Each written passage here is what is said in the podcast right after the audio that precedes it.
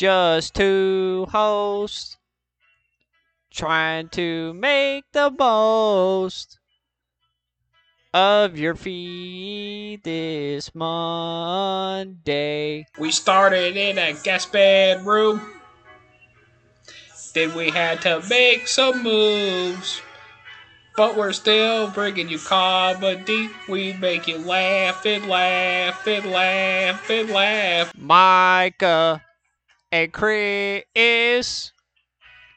Now they're in 18 states. Georgia, Oregon, and Kansas. We need money so we can feed our family. Texas, Ohio, Florida. Don't Stop stop, subscribing. Donut Box is thriving. Hi, I'm Chris. And I'm Micah. And this isn't Journey, but this is the Donut Box Podcast. We dubbed over it.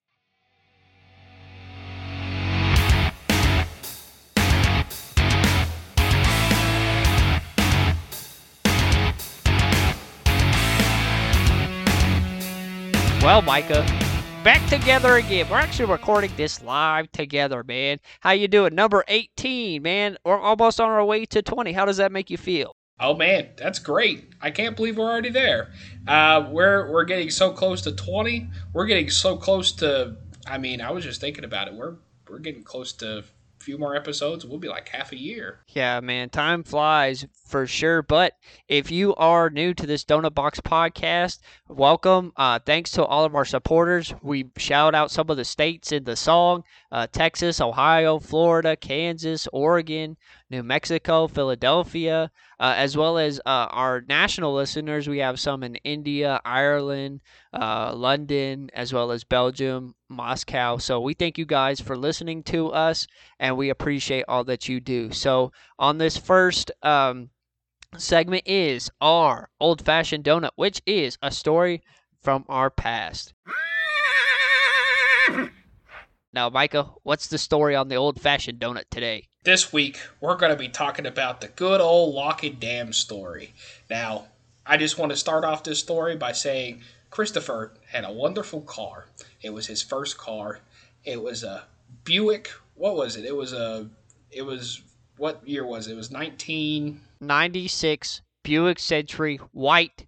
It was a big body, four door sedan, white, gray cloth interior. It was a great. It was my first car.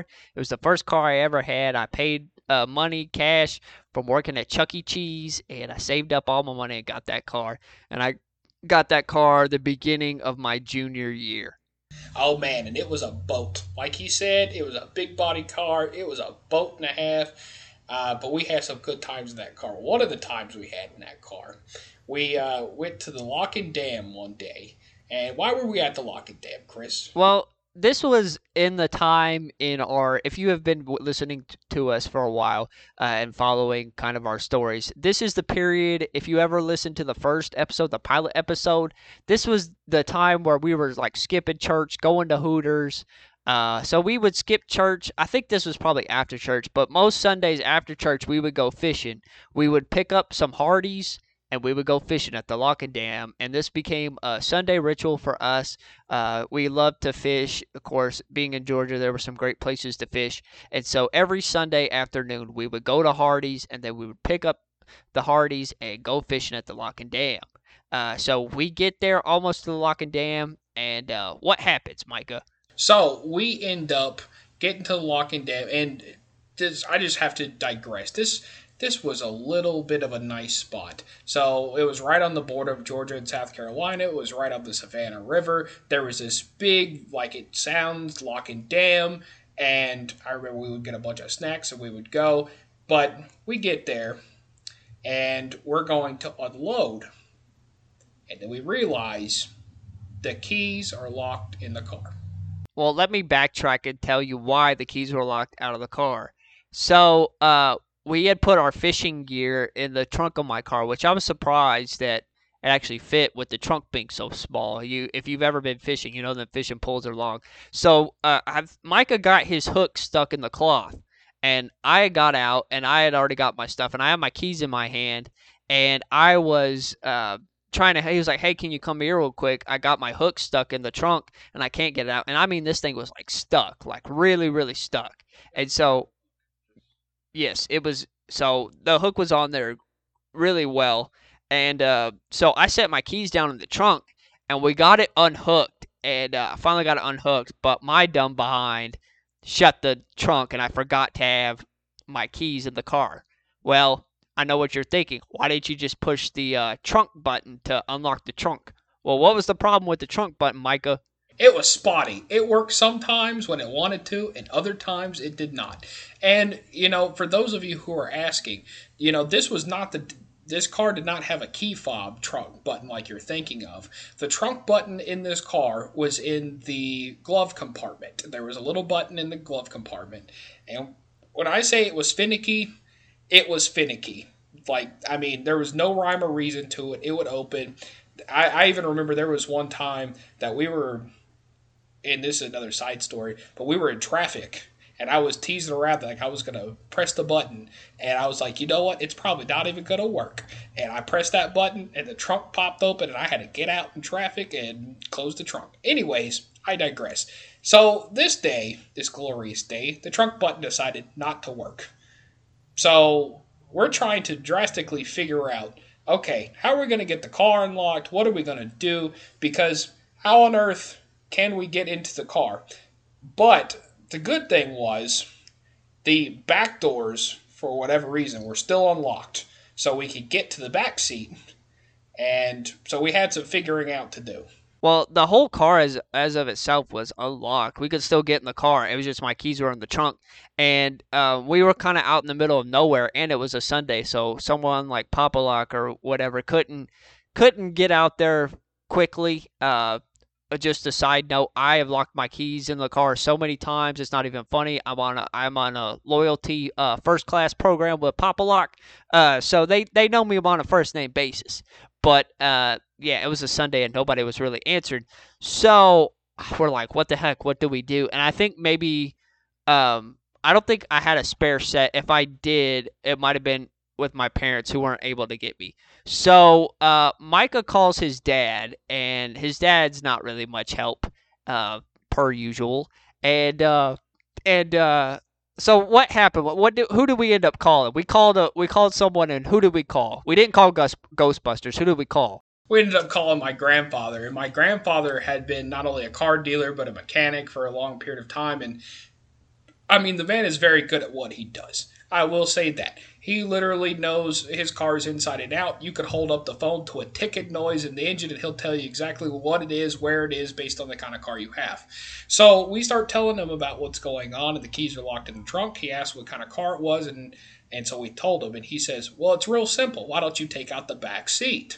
And we said, we, we can take out the back seat. And he's like, yeah, just take out the back seat and there'll be access to the trunk. You can grab the keys and you'll be good. And so that's what we ended up doing. It was just as simple as that. We ended up, but the the funny thing was, I don't think that seat had ever been taken out since that car was manufactured. I say it was easy, but it did take some shimming to get that thing out of there. Well, I don't know if it there were like actual tools in the trunk or if there was just a button that we had to push to release the seat. I don't actually remember, but I remember us taking it out. But you're right. The only previous owner that had been that had owned it before me was just like this older lady who just drove it to and from like around like the car barely had hardly any miles on it when I when I got it. It was in pristine condition. Um and but I guess the back seat had never been taken out. So we took out the back seat, got the keys, unlocked the trunk, we went fishing. It was it's pretty simple. So Micah's grandpa actually saved us. He saved the day, and um, it was. Uh, I actually remember how we got it out. There were clips, like you had to, you know, like lift up and kind of shimmy the clips and, um, you know, get get it out of there. But yeah, it was it was one of those. Um, I don't know. I kind of felt dumb in the moment because I've it's all those moments of feeling kind of helpless of oh man what are we going to do? I mean i think one of the ideas was like only if we had a crowbar we could like pull the trunk open and all this other stuff. And it was just as simple as taking a few clips out lifting that seat out and, and there were the keys. We just reached and got it. We are like why, why did we think of that well, our I maybe took like 30 minutes an hour tops, and we enjoyed the rest of our day fishing. Like I said, uh, Micah's grandpa saved the day. I do really miss that car. That car was really good to me. Uh, it had a really bad oil leak when I moved to Texas, so that's why I couldn't keep it anymore. But it was really, it was a really good first car. Um, I'll tell y'all another story about how I got profiled from leaving Micah's house and almost got arrested because of the type of car it was and the and what I was driving. I'll tell you that story another time. Believe it or not, another side story. I actually ended up owning the car at one point as well. So we, we both ended up owning the car at one point. It both served us very well. We both got profiled in the car based on what side of town we were on. It was that kind of car. But uh, another side story to that that we're going to tell you probably another time. We uh, used to do some videos with it some uh, cops videos because it looked like a cop car kind of and we had an empty parking lot to work with. But that's another story for another day. Well that was a good old-fashioned donut. Now our next segment is the jelly donut which is the jail report what is that private Pyle sir jelly donut sir a jelly donut also, if you don't know what audio clip it is that we've been playing for the Jelly Donut, it's from Full Metal Jacket. We've automatically decided when we were going to call this the Jelly Donut that we were going to use that clip from Full Metal Jacket. Now, we had to edit it out because there were some curse words, but I digress. So, Mike, are you ready for the jail report? I'm ready. So, this has been like um, in the news pretty recently, and I'm sure y'all have heard it, but uh, there was a South Carolina official say that they won't file charges against a boater who fatally shot a man that he helped rescue from the water. A statement from the Oconee County Sheriff's Office says that uh, uh, that the Judge Wagner, his name is Judge Wagner, ruled that the Tuesday shooting of 29-year-old Nathan by an unarmed 74-year-old man was in self-defense and no charges will be filed. Uh, Nathan, who was a resident, was shot aboard a pontoon boat on Lake Keowee, I think. Uh, so Nathan and a woman were in distress, having fallen off their jet ski into the lake. Oconee County Sheriff's official said earlier the two had no life jackets, and the jet ski was circling, so they were in a in a bind. Now, this older man and his wife were on a pontoon boat, and they drove over to help fish the pair out of the lake. And the couple on the boat told authorities that Mr. Nathan became agitated and began assaulting them. Investigators were told he may have wanted to get back on the jet ski. They also believe there may have been an argument between Na- Mr. Nathan and the woman he was with before they fell into the water. Uh, they also speculate that Mr. Nathan uh, may have been intoxicated. The woman who was with Mr. Nathan pushed him back into the lake and attempted to defuse the situation, and the couple on the pontoon boat, the elderly couple helped them aboard again, and the man shot the elderly man shot him after a second encounter, saying he feared for his and his wife's lives, and authorities have declined to name the couple. The couple Morgan died on the pontoon boat from a gunshot wound to the chest.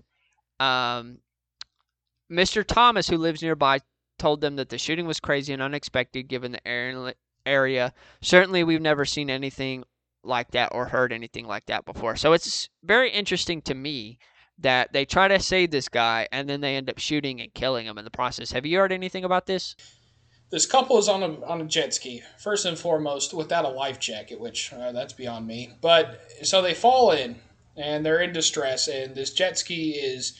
Um, if, if no one ever has ever seen a boat that is unattended, most of the time when the engine's running and it's at a throttle of any sort, it's just going to go in a circle. So it's circling them. I'm sure they're pretty scared.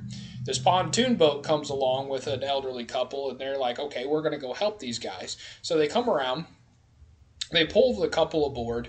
The man who was on the jet ski might have been drunk, got on there, started an altercation. I guess got mad because they're like, we're going to take you to shore. And he's like, no, we're not leaving my jet ski, or something like that.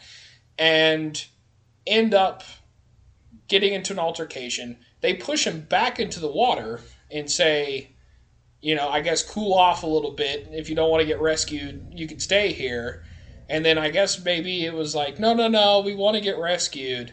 they pull him back on on the boat and and they said, okay, we're going to take you to shore, and then they said, you know, the guy got agitated, was like, no, no, take me back to my jet ski or something like that. And it also makes you wonder if he was intoxicated, if they said, you know, whenever we take you to shore or whatever, you know, we might call the police or something. And maybe he freaked out because of that. But it was the second time that they pulled him on the boat. They got into some sort of wild altercation, and that's when they shot him. Essentially, yeah. Now, it, uh, the elderly couple didn't push him back into the water. It was his girlfriend that was with him. But yeah, that's essentially what happened. Um, and you're probably right. They probably were like, hey, we're going to call the police or somebody to come rescue you, somebody to come pick you up. And uh, maybe he had warrants. Maybe he was intoxicated. I don't know what it was. Because I think if you're intoxicated and they found out that he was driving a jet ski, I think he could still get charged with DWI, I think. So um, that's that's a strange one, though. I just um, I do wish there was a little bit more to the story because I feel like you know, there's definitely stuff that's missing from it. Um, I don't. I mean, they would have to know the full story. The judge would have had to in order to say self defense. But I, I, do think that's rather odd. That uh, I mean, that must have been some sort of crazy altercation where uh, they feared for their life. Well, I wonder if the girlfriend like was a witness against him, and that may have caused the judge to say, "Oh wait, this is self defense. I don't know. I don't know what the causings were, or maybe the fact that the couple were elderly and maybe like he was coming to threaten them because like elderly people can't really defend themselves in a physical altercation and so maybe that's why they thought well, uh, and you also never know what he said. I mean, they, they could have pulled him on the boat the second time around after the girlfriend pushed him in the water, and he could have came on there. And you don't know what the girlfriend was saying, too. The girlfriend might have said, you know, he's crazy, he hit me, whatever.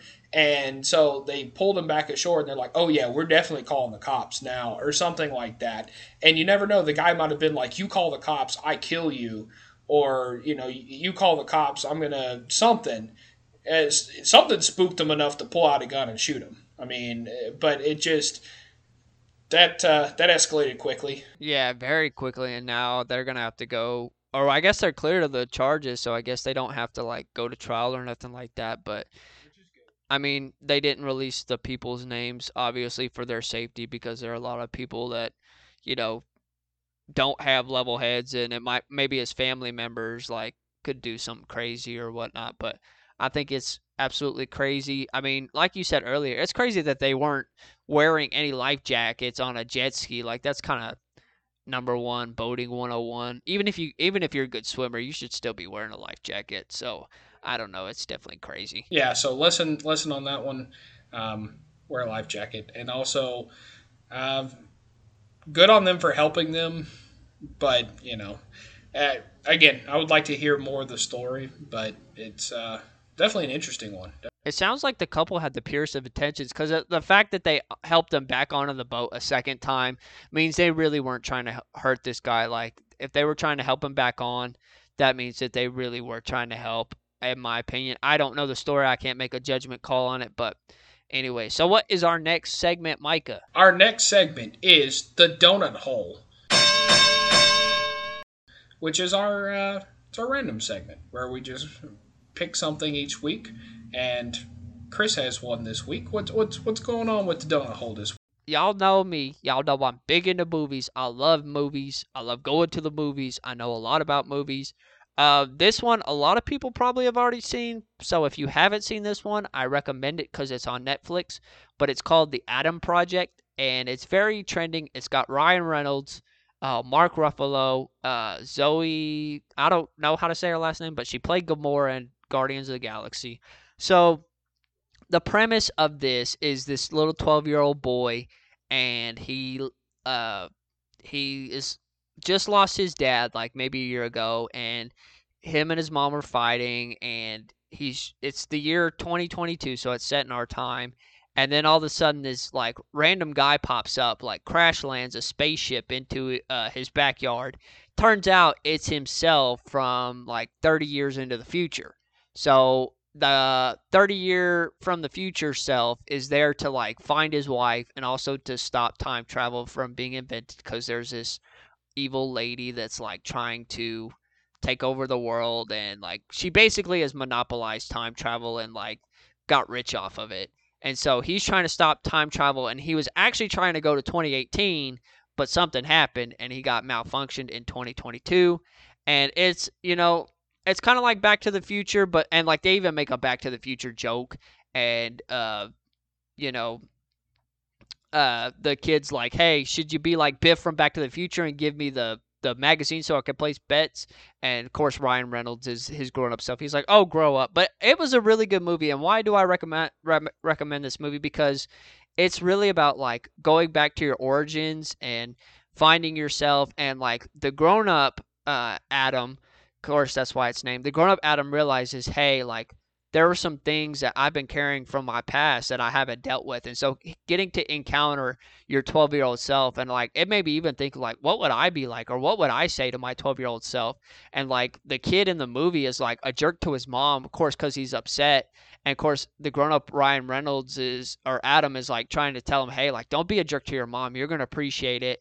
And like, he even encounters his mom, and there's like a second chance for a second re encounter. And of course, you know, they're screwing with the whole timeline everything, but I think it was a really good movie just because it, like, it's funny, it's got sci-fi, it's got good family values, and there were some heartfelt moments in it. It was really, really good. So I definitely recommend it. Well, it sounds very interesting. I mean, what would I say to my 12 year old self? Oh, Lord. There's a lot. Um, but no, that, that sounds like a very interesting concept, and I really don't think there's been too many full on like time travel movies. It sounds like it's one of those that really makes you think as well, which I like those. Um, Got to be in the mood for it because sometimes those really mess with your mind. But uh, it sounds really good.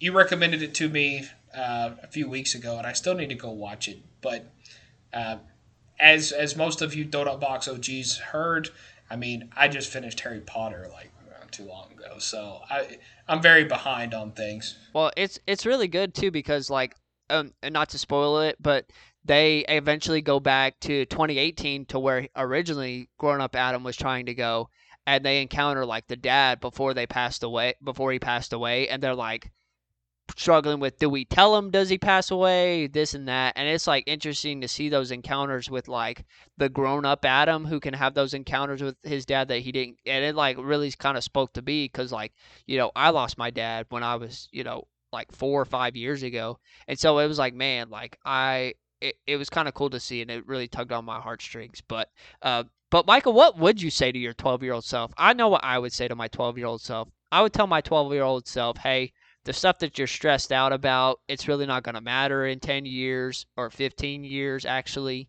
And uh, take more chances because I was like a quiet kid, uh, kind of a nerd. Micah will tell you I was a nerd and a half.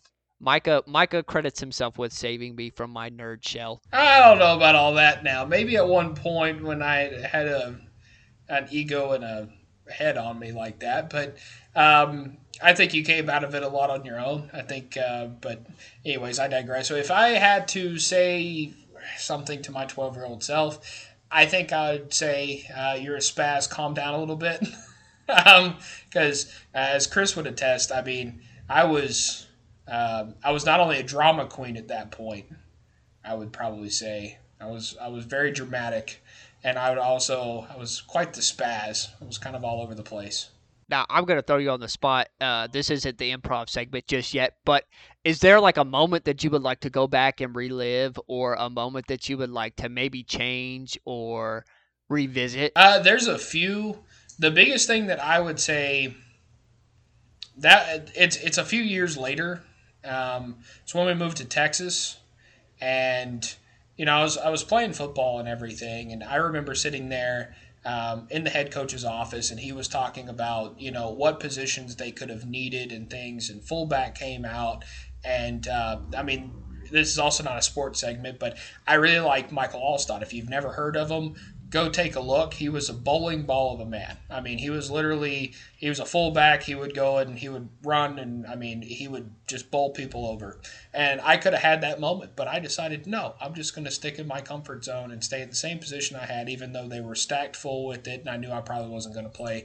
And the thing is. Um, probably would have gone back and did that just to just to see what it would have been like and see what kind of success I would have had with that. Just kind of getting out of the comfort zone there. I think I would have like tried to, I guess, be more intentional about my family and like spending more time time with my dad, obviously. But I think I would have taken more chances and like, like you said, because when you're young, you're kind of like, oh, what if I do this? What if it doesn't work out? And it's like when you're young, you have those opportunities. I would definitely en- enjoy them. I would tell myself to like break out of your shell. But anyway, so think about that. What would you tell your 12 year old self if you could go back and visit? You got something else to add? I do have one more question for you.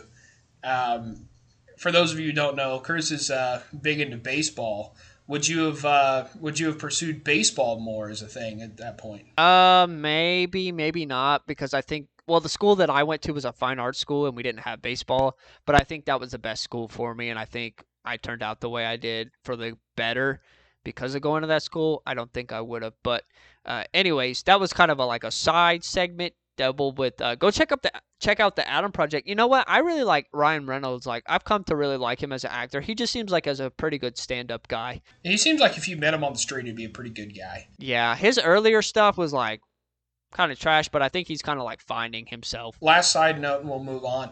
Uh, Leonardo DiCaprio is the same way.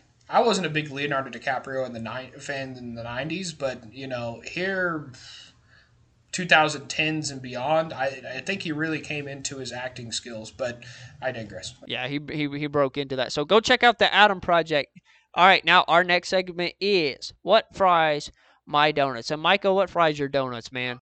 There's a lot of things, but right now, what really fries my donuts is, and Chris and I had a very long conversation about this yesterday, uh, which another thing, it's great to be back live with him. It's good to hang out with you, man. Um, but I, what really fries my donuts is when people want more responsibility, and this is in life in general. This is not, you know, this is work and whatever, but they want more responsibility, but they're not willing to put in the work. Responsibility and, you know, to move up in life, it takes a lot of work you know those two things go hand in hand and it blows my mind that people don't understand that. I mean uh, for for prime example I, I have this fellow at work and um, i'm in a management role right now um, and the thing that he keeps telling me is i want more work. I want to help you and i want to eventually become a manager. That's what i want to do but when it comes time to give that person that work and when it comes time to delegate that work to them or um, kind of show them what it takes to be a manager or how to do certain things they're a either nowhere to be found. Like they just they really just are absent and you just cannot get to them. Um, or they'll, they'll do what you say but then they'll turn right back around and say, "Oh well, yeah, he's doing it wrong. He's a, he's an idiot. He doesn't know what he's talking about."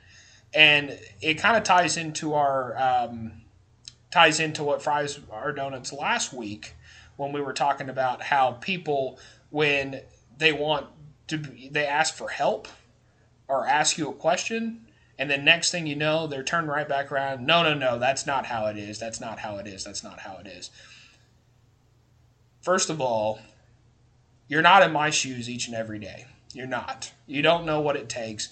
The thing is, you're asking me, what does it take? What does it take? Show me what it takes. Train me on how to do this.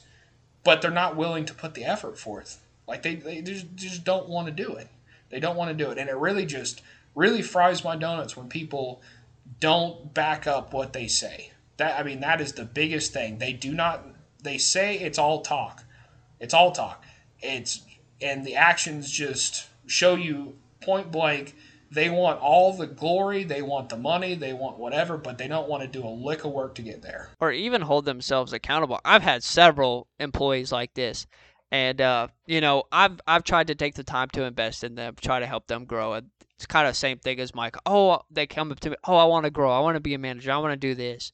And uh, but then they want every weekend off. They want all the holidays off. They're like, can, uh, I don't, can I not work Saturday? My friends are want me to go float the river with them, this and that, and I'm like, bro, I mean, I understand that. That's cool. But at the same time, when you're a manager, sometimes you have to work more and you have to work harder. You can't have every weekend off. Like, you have to be here, be for the responsibilities. And then when I point out to you your character and you're sitting here pointing and saying, oh, it's everybody's fault but me, that's a character issue. And I can't help you if you don't want to help yourself. And, you know, like he was saying, you know, if you want to you want to do it, your actions and your words got to line up.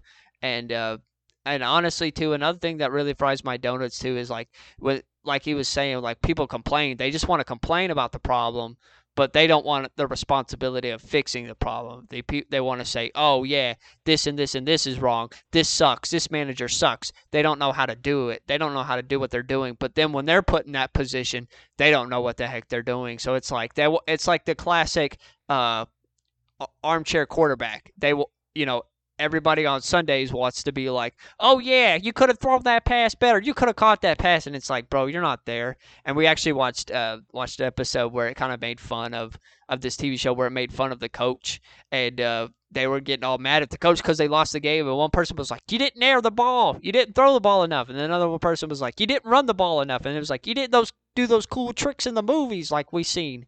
And it's really that's really how life is. That's really how a lot of these people are as well. And that's a lot of the reason whenever they do actually move up, they end up failing is because they're not the the biggest thing that I can give advice to those people is to stop and listen.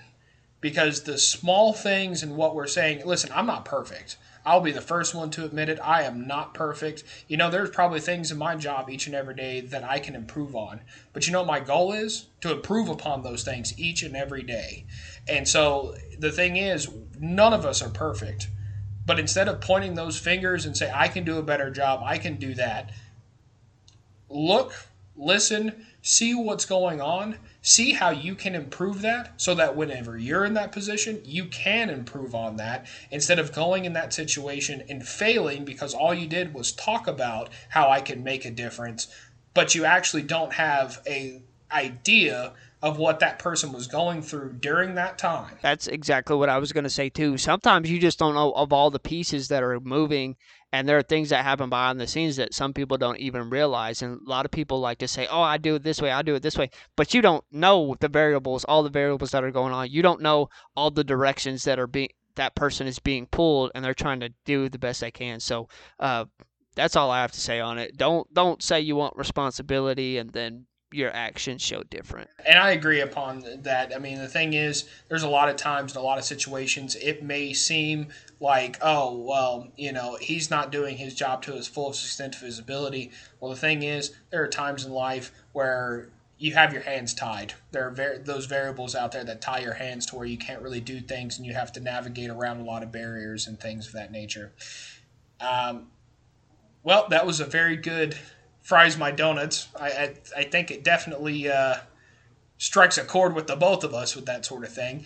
Uh, but our next segment is the mystery donut, which is our improv segment. And uh, what what's our theme this week? What what are we gonna do? All right, here. So let me uh, draw some exits out of the uh, the little bowl here. Okay, so our exit. We've done this before, but is we did it the very first episode. It's 18. Y'all have had plenty. We've played games. We've done plenty of accents for y'all. So we're gonna do uh two old guys, two old two old friends, and let's see where they're gonna be at. Okay, they're gonna be at the local McDonald's. Get their morning Monday morning coffee or everyday coffee, I should say. Y'all all know those people at the McDonald's, those old people that go there every day. They meet up with the same people and they just sit there and talk. So we're going to do that for you. Sounds good. You want to start or you want me to start? You could start. All right. Well, I saw Marsha down the road. You know what she told me? She told me that tire on that old Ford blew out again. Well, I told Marsha, I said, don't buy Ford. Don't buy Ford. I said, you know what, Ford? Ford has got all the pot. I said, you need to go down, talk to Jimmy Mills down there at Chevrolet. Speaking of Jimmy, did you hear about his son? Did you know little old Travis is locked up again? Man, I can't even believe it. What is this, the third time in five years? nope, fourth time. You remember the last time he was breaking in, stealing copper off off the off the AC units over there at uh, Jimmy Mills. Jimmy Mills. Yep. You know what? Speaking of that, Shirley said her grandson got locked up again. Same thing. I can't believe that boy. You know what he was doing last? I heard he was doing well working with the glass. But you know what? I guess he didn't keep up with all that. Well, you know he he was good with glass, right? You know why he was good with glass? Because he was using that glass crack pipe. You know he was. You know him and old Jimmy Mills' boy Travis was was was Sally. They're cellmates. Did you know they're they're co-defendants? Oh, I tell you what, I bet you I know exactly where they've been hanging out too. It's that old abandoned house over on Cockrell Road. You know which one I'm talking about? The one with the busted windows? Yep, yep. Is it what what what Doreen and her her second husband did they own that house for a little while? Put drapes all in it. Put drapes all in it. I didn't like the way they did it. I worked on that house myself, and I said, you know what, Dory? you don't want to put these drapes in here because guess what? There's a little leak in that ceiling. Guess what? It's gonna wreck your drapes all to pot. You're gonna spend money on them drapes. They're gonna be ruined. I promise you. Guess what happened? Yeah, I remember that. They said they were going to use it as a fixer upper, quote unquote fixer upper. And you know what ended up happening? They sold that house six years. Mm-mm, I can't even believe it. It only took them six years. They got rid of that thing. And you know what? I heard they lost money on that. They lost money. You know why? You know why? The poor man's drinking. That's why. That's what drug him to his grave. The poor man's drinking. That's why Doreen left him. Went to her third husband. Poor man drank, drank himself to death. Guess what? Poor Doreen. She didn't have a penny to squat on. She didn't have a penny at all. She didn't have a can to pee in. Poor man. Didn't leave her nothing. Doreen's a widow, but now she married a rich fellow. Oh, yeah, isn't that that Paul fella? What's his last name? Paul, Paul, Paul, uh, Paul McWilliams. That's his name, McWilliams. He's he's the owner over there of the tire shop, McWilliams Tire. That's what it is. That's right. I remember that. I went over there and got my tires done one time, and I remember that that boy up front. He had no customer service at all. You know? He was spitting that dip right on the floor. I told that boy, I said, "You don't spit that dip on the floor. That's disrespectful." It's a shame. It's a shame. You know, when I was raised up, you spit your dip, dip outside, or you had a little cup, spit it right on the floor. You know that's vinyl flooring. You know who did that vinyl flooring? Vinyl flooring. I tell you, you know who did it right there? Evan, Evan Hansen. Evan Hansen. Wait, hold on. Evan Hansen. Maybe that's a musical I see. That's that, that ain't it. That ain't it. No, you're talking about Gene Hansen, the one over there with Tile Works, the the business Tile Works. You know, the one over there on Highway 98. Oh yeah, yeah. You know, you know, you know Melody. You know she got me watching all them kinds of musicals and whatnot. Last week it was West Side Story. This week it was Dear Evan Hansen. And I could, I fall asleep. I said, you know what? I can't watch this no more. I, I just put on Gunsmoke, put on Bonanza, put some. I can't watch this singing and dancing. You know who I like? I like I like that uh that Matt Dillon. I like that fella from old Gunsmoke. I think he's good. I think he's a good fella. You know that that James Arness, he he was a good actor. Whatever happened to him? Well, sad, liver cancer. Didn't go get his prostate checked. That would happen? Well, I tell you what, I, I've been getting told by that doctor of mine that I need to go down there to the clinic and get mine done. But I told him, you know what, you ain't putting that glove on there and doing that thing to me. Uh-uh. I don't know how these kids roll nowadays, but uh-uh. I ain't getting no glove shoved up me. Nope, nope, nope. I don't care if I get prostate cancer. I ain't doing it. I told I told him he told me that one more time. I'm gonna go down there to Mc, McManerberry down the road and get my stuff checked out by a different doctor because I don't know how he be playing sometimes.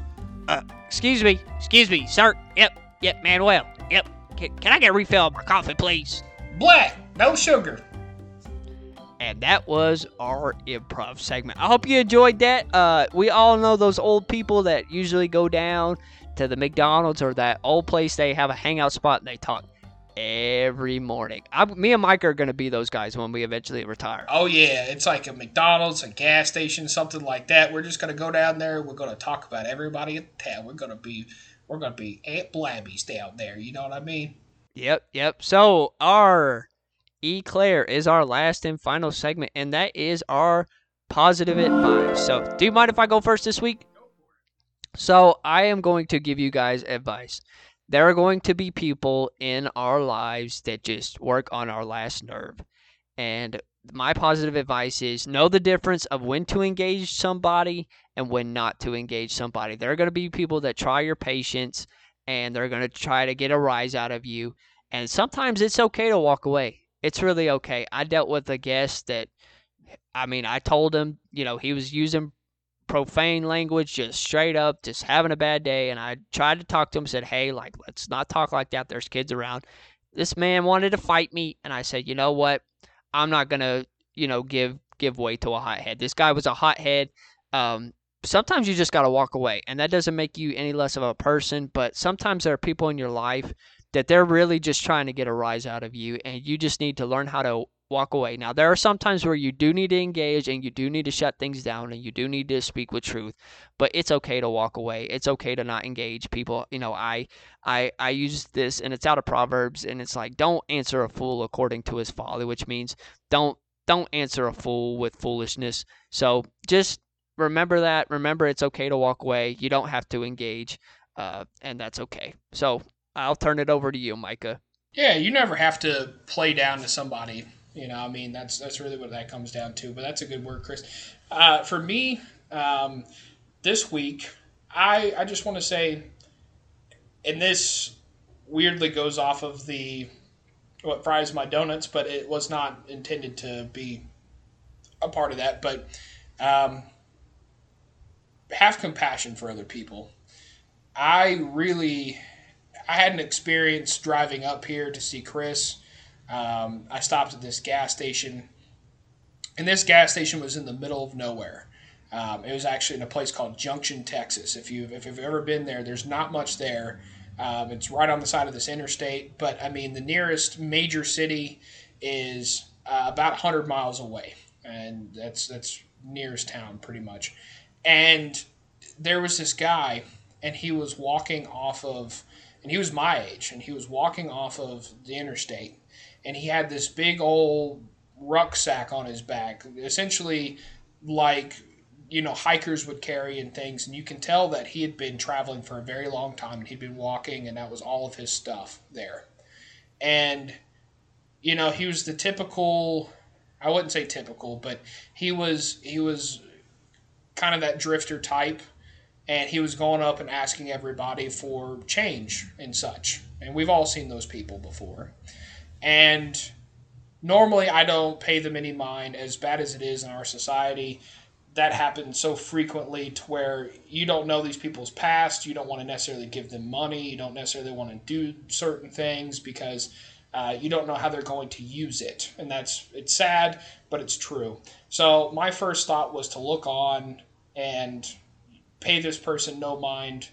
And he came up to me and he asked me, uh, for some spare change. He and, and you could tell he was desperate. He walked up to me and he said, "You know, do you have any spare change? Like even pennies will do." And I looked at him dead in the eye and I just I saw myself in that situation. And man, it broke my heart. It really did. And you could tell the guy was being legitimate. And I'm not going to tell you the rest of the story because it doesn't matter what happened with that. But the thing is, sometimes you need to look those people in the eye.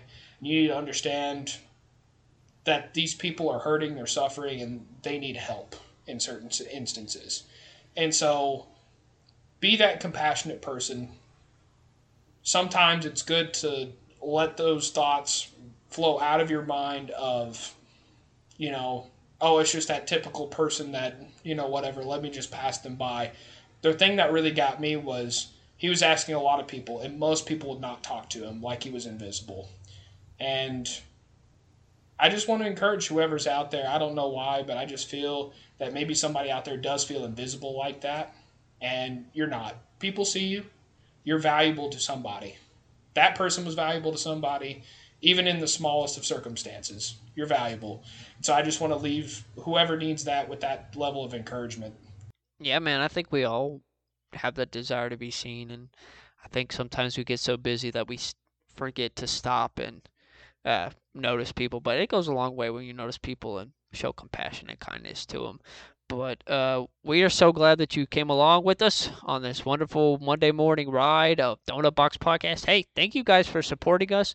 Y'all have been great at it. We're steady growing. You know, we're still building. We're still, honestly, even though it feels like we're, you know, seasoned vets, we're still a brand new podcast. I mean, we're only 18 episodes in, and so we appreciate it. Make sure you tell your friends. Hey, if you have friends in other states, tell them because we want all 50 states on the map. So we're in three continents already. We could hopefully get to seven. Maybe there's a listener in Antarctica. Santa, if you're listening, go ahead and subscribe to the Doughnut Box podcast. that works.